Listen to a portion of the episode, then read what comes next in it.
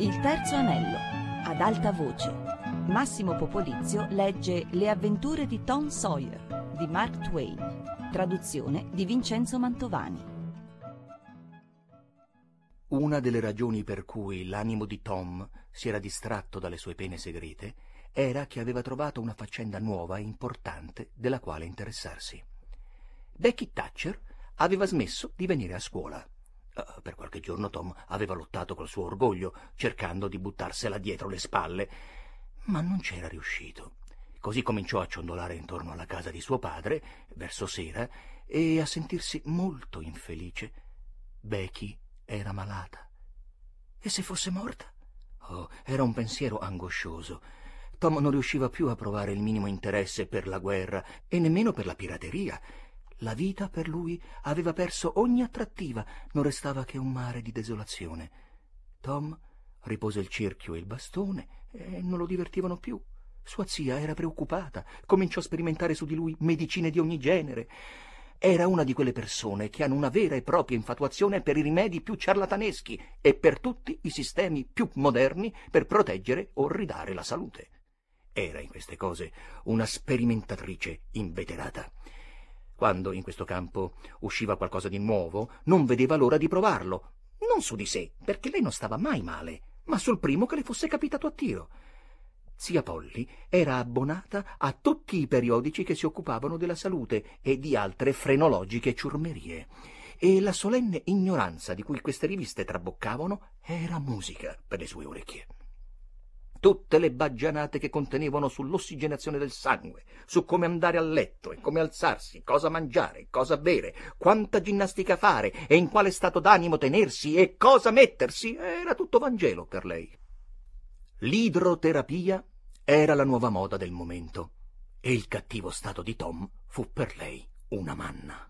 Ogni mattina lo faceva uscire all'alba, lo portava nella legnaia e lo affogava in un diluvio di acqua fredda poi lo strofinava con un asciugamano che pareva una raspa, facendolo rinvenire. Infine lo avvolgeva in un lenzuolo bagnato e lo metteva sotto un mucchio di coperte, fino a fargli sudare anche l'anima, o meglio, come diceva Tom, fino a quando le macchie gialle non gli uscivano dai pori. Eppure, nonostante tutto questo, il ragazzo diventava sempre più melanconico, pallido, abbattuto. Ah, lei aggiunse i bagni caldi, semicupi e immersioni.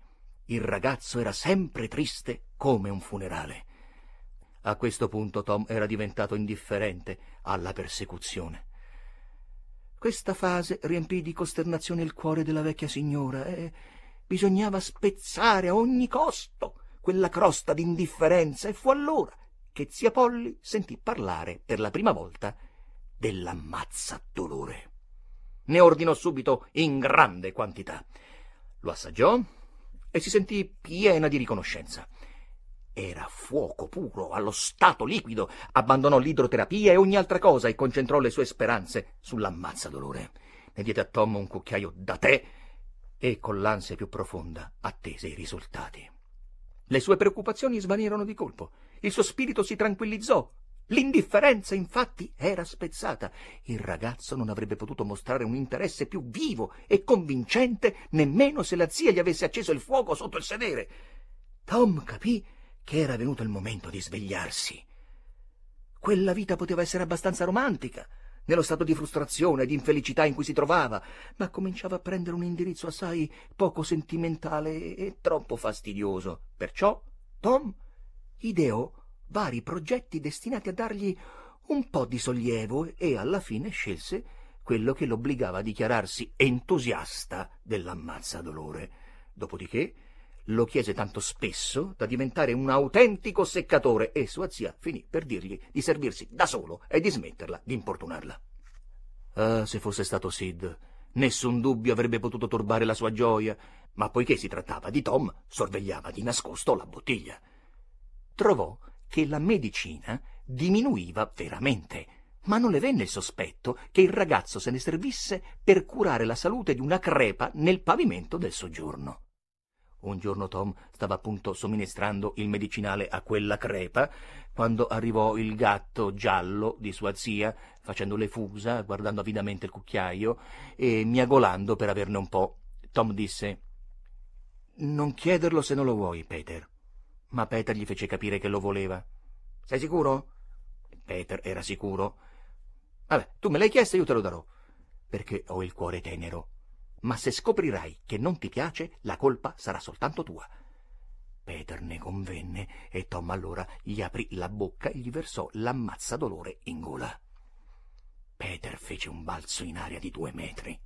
Poi lanciò un grido di guerra e si mise a girare in cerchio nella stanza, urtando i mobili, rovesciando vasi di fiori e mettendo a soqquadro la casa. Poi si drizzò sulle zampe posteriori e si mise a ballare qua e là in una frenesia di gioia, con la testa piegata sulla spalla e la voce che proclamava ai quattro venti la sua inappagabile felicità.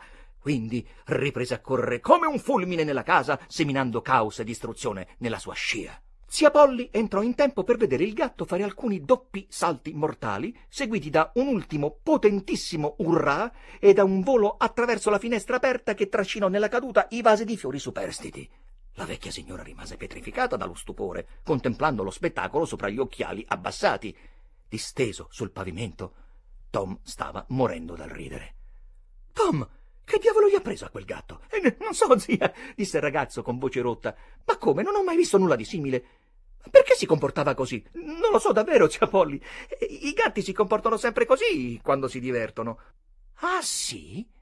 Beh, c'era qualcosa nel tono della zia che diede a Tom una fitta di apprensione. Eh, sì, zia. Eh, cioè, credo. Credi? Sì, zia. La vecchia signora si stava chinando, mentre Tom l'osservava con un interesse reso più vivo dall'ansia. Troppo tardi indovinò le sue intenzioni il manico del cucchiaio rivelatore era visibile sotto la balza del copriletto. Sia Polly lo raccolse e lo tenne in mano. Tom trasalì e abbassò gli occhi. Zia Polly allora lo sollevò per il solito manico, l'orecchio, e gli diede un sonoro scappellotto col ditale. E ora dimmi perché hai voluto trattare così quella povera bestia, cui manca la favella.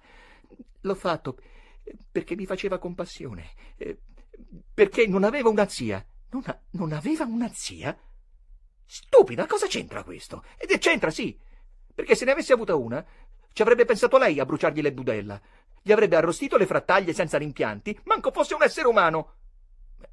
Zia Polly provò una fitta improvvisa di rimorso. Ah, questo metteva le cose in una nuova luce.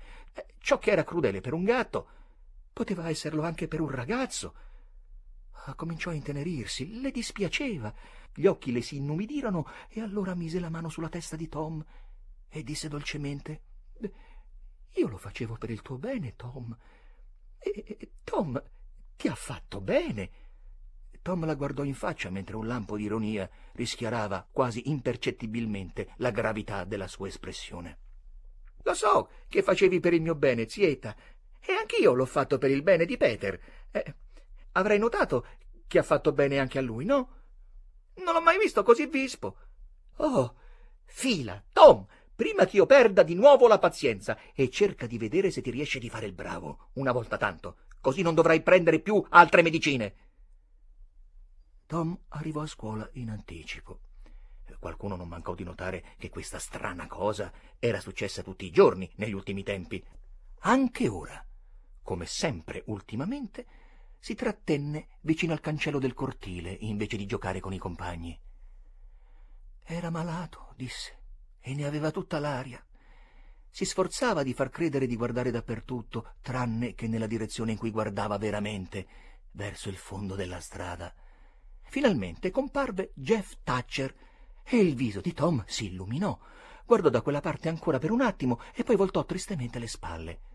Quando Jeff Thatcher arrivò, Tom lo abbordò e buttò lì qualche frase guardinga atta a farlo parlare di Becky, ma quello sciocco non vide neanche l'esca. Tom rimase di vedetta, palpitando di speranza ogni volta che avvistava un allegro vestitino. Alla fine i vestitini cessarono di comparire e lui cadde nella disperazione più nera.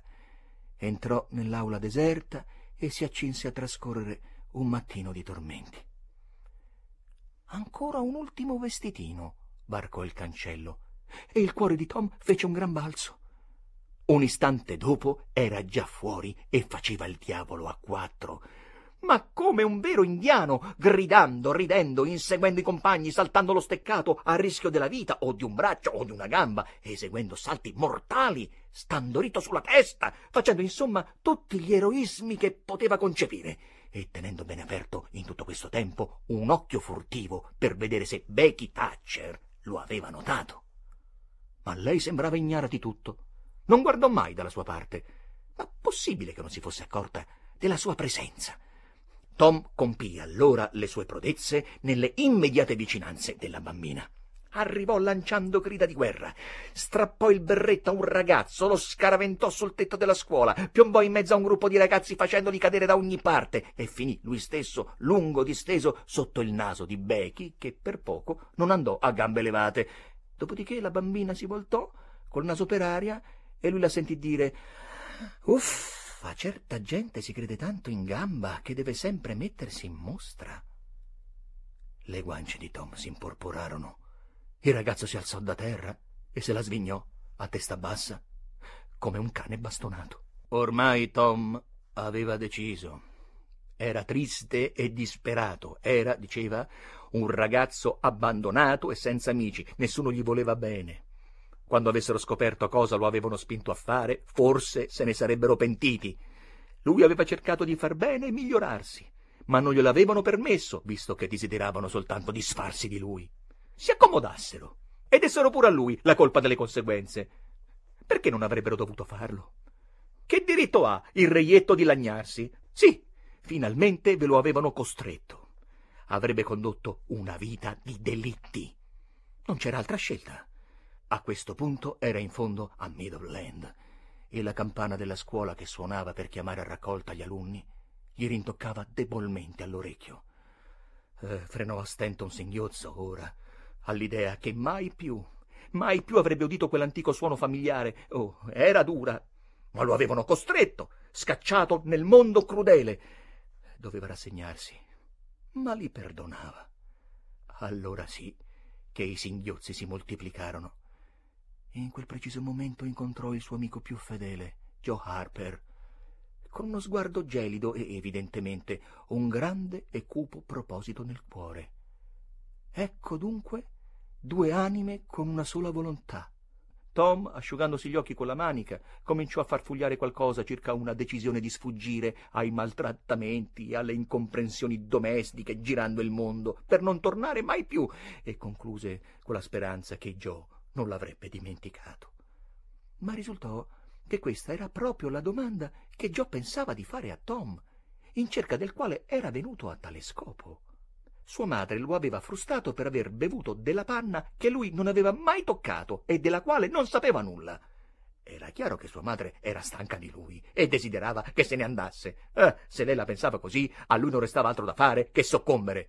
Le augurava di essere felice e di non doversi mai pentire di aver mandato il suo povero ragazzo a penare e a morire nel mondo crudele.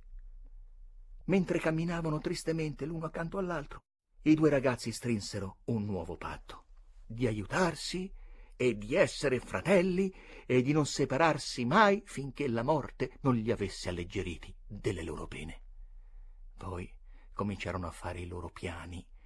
Joe proponeva di fare l'eremita e di vivere di croste di pane in una remota caverna e di morire prima o poi di freddo, di miseria e di dolore, ma eh, dopo averlo ascoltato Tom riconobbe che una vita di delitti presentava notevoli vantaggi e così accettò di fare il pirata. Tre miglia a valle di St. Petersburg, in un punto dove il fiume Mississippi era largo più di un miglio, c'era un'isola boscosa lunga e stretta, con una barra di sabbia a un capo che sembrava il posto ideale. Era disabitata, si trovava molto lontano dalla riva, verso quella opposta, davanti a una foresta densa e quasi totalmente spopolata. Così venne scelta Jackson Highland. Chi dovesse cader vittima delle loro piraterie era un problema che non gli si affacciò alla mente. Andarono poi a cercare Huckleberry Finn, che accettò subito di unirsi a loro perché tutte le carriere per lui erano uguali, la cosa gli riusciva indifferente. Poco dopo si separarono per trovarsi in un luogo solitario sulla riva del fiume, due miglia a monte del paese, all'ora preferita, che era mezzanotte. Là c'era una piccola zattera di tronchi che intendevano catturare. Ognuno avrebbe portato ami e lenze e tutte le provviste che poteva rubare nel modo più oscuro e misterioso, come si addice ai fuorilegge. E prima che fosse passato il pomeriggio erano tutti riusciti a godere la gioia ineffabile di spargere la voce che presto il paese avrebbe sentito qualcosa.